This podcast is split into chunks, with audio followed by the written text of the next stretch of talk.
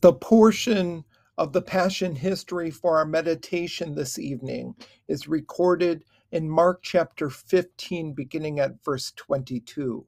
They brought Jesus to the place called Golgotha, which means the place of the skull. Then they offered him wine mixed with myrrh, but he did not take it, and they crucified him. Dividing up his clothes, they cast lots to see what each would get. It was the third hour when they crucified him. The written notice of the charge against him read, The King of the Jews. They crucified two robbers with him, one on his right and one on his left. Those who passed by hurled insults at him, shaking their heads and saying, So, you who are going to destroy the temple and build it in three days, come down from the cross and save yourself. In the same way, the chief priests and the teachers of the law mocked him among themselves. He saved others, they said, but he can't save himself. Let this Christ, this King of Israel, come down now from the cross, that we may see and believe. Those crucified with him also heaped insults on him. Dear fellow redeemed. He looked and saw a woman crossing the street with her young son. He looked again and saw a car swerving in her direction. She didn't see it, and he saw that she didn't see it. So he rushed into traffic and pushed the young mother and her son out of the path of the out of control car. But he couldn't get out of the way in time.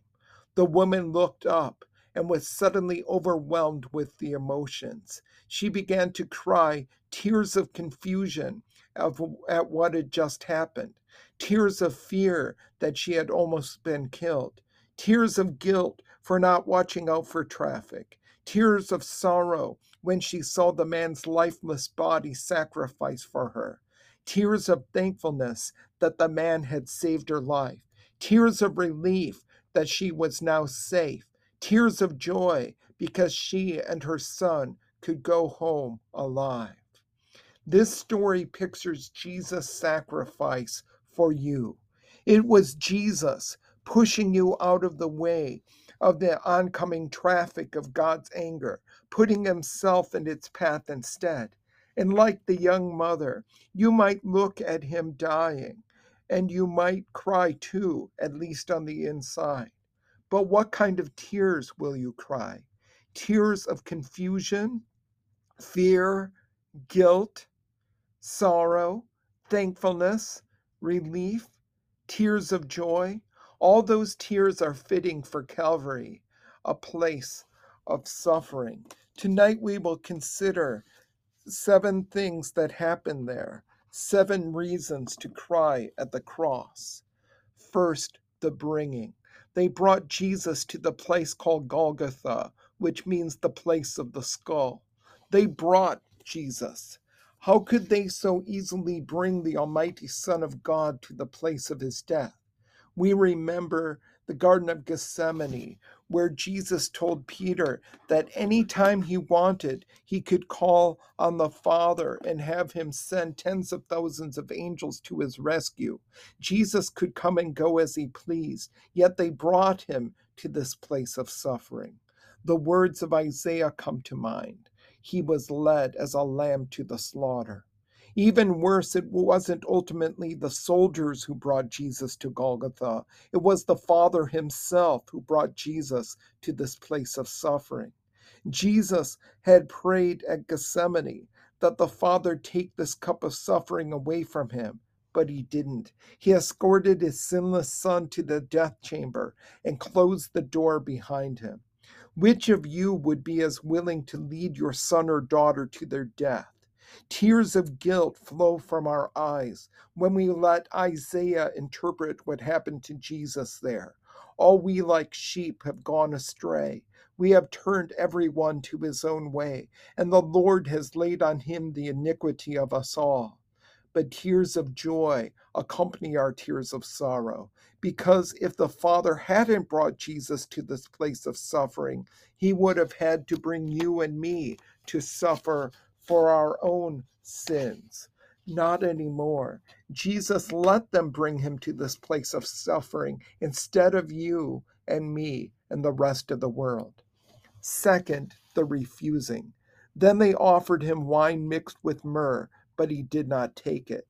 The wise men brought Jesus myrrh when he was a young child in order to worship him. Now the soldiers offered him myrrh as a painkiller.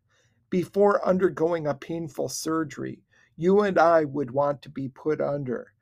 If we were suffering from a terminal illness, we might ask for some morphine. Jesus said, I don't want any of it. No painkiller, no sedative, no anesthesia. He prayed in Gethsemane for this cup of suffering to be taken away, but he added, If it is your will, Father, I will drink it. I will drink it.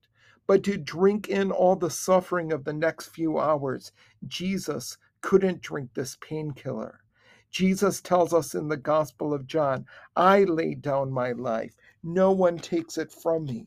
Jesus walked willingly to the cross, not just to die, but to suffer all the pain and all the wrath of God, who is angry because of your sins and mine. And we cry with tears of sorrow, Jesus, please take what they give you, ease the suffering. But then, through tears of joy, we see that he refuses it out of love for us, guaranteeing you and me that every last punishment for sin would be felt and done away with by our Savior. Third, the piercing, and they crucified him. That's it. No gory details, no bloody descriptions. Little is said by the gospel writer, and little needs to be said. What words could describe the nailing of God's Son to a piece of wood? Jesus knew this was coming. A thousand years earlier, he had foreseen this moment and said in Psalm 22 They pierced my hands and my feet. We see the nails, we feel the hammer blows of guilt, and we shed tears of sorrow as we realize he was pierced for our transgressions, he was crushed for our iniquities but the tears flow also from the joy of knowing that the punishment that brought us peace was upon him, and by his wounds we are healed. Fourth, the casting. Dividing up his clothes, they cast lots to see what each would get. How would you feel if you were the man who jumped in the way of the car, and as you lie dying there, the woman comes and tries to wipe, swipe your watch and your wallet? What a disgrace for our Savior. Here he was, letting himself be crucified for these soldiers, asking God for their forgiveness, and they weren't even paying attention. They were caught up in their own desires, greed for material gain. Jesus had also foreseen this a thousand years earlier and said again in Psalm 22 They divide my garments among them, and for my clothing they cast lots. And the tears come, don't they? When we see the apathy of these soldiers.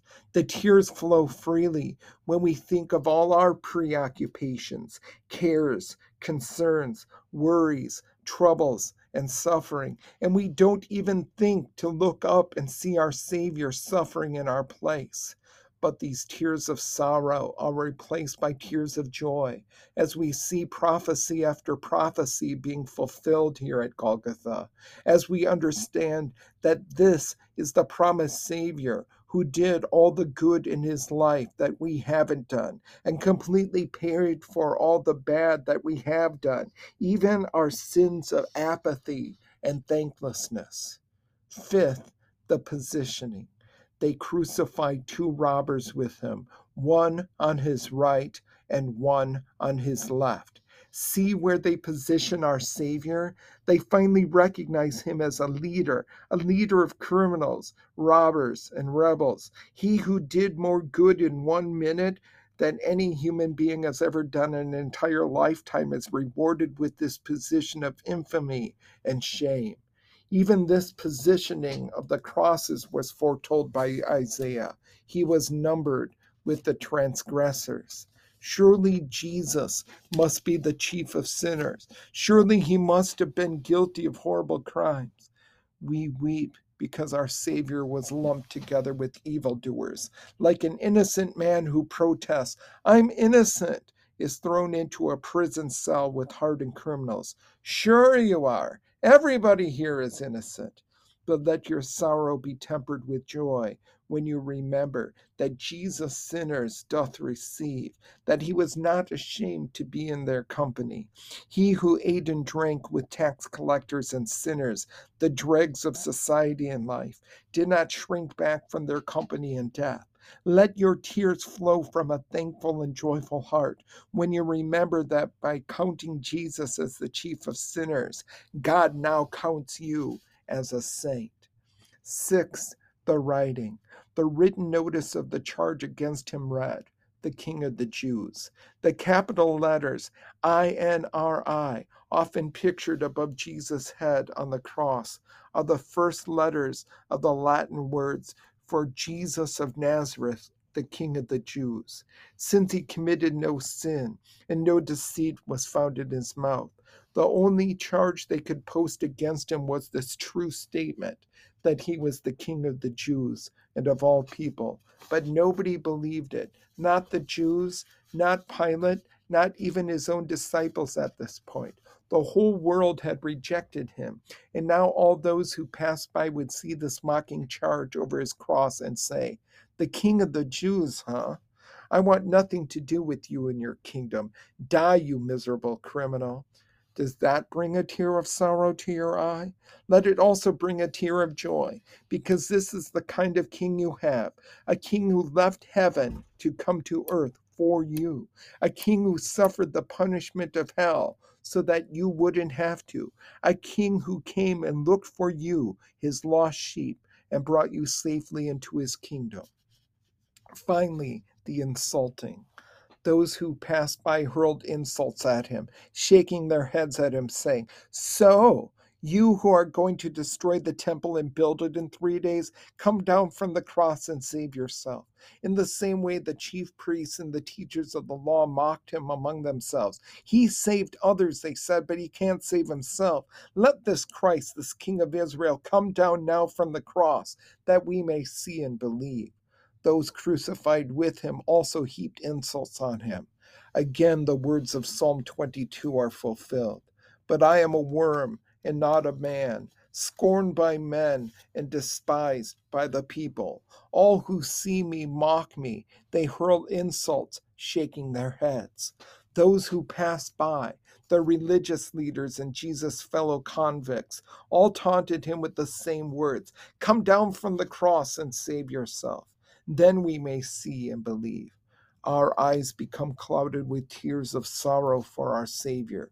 We wish he had just used his power and proven who he was. We wish that lightning had come down and struck these mockers for their blasphemy.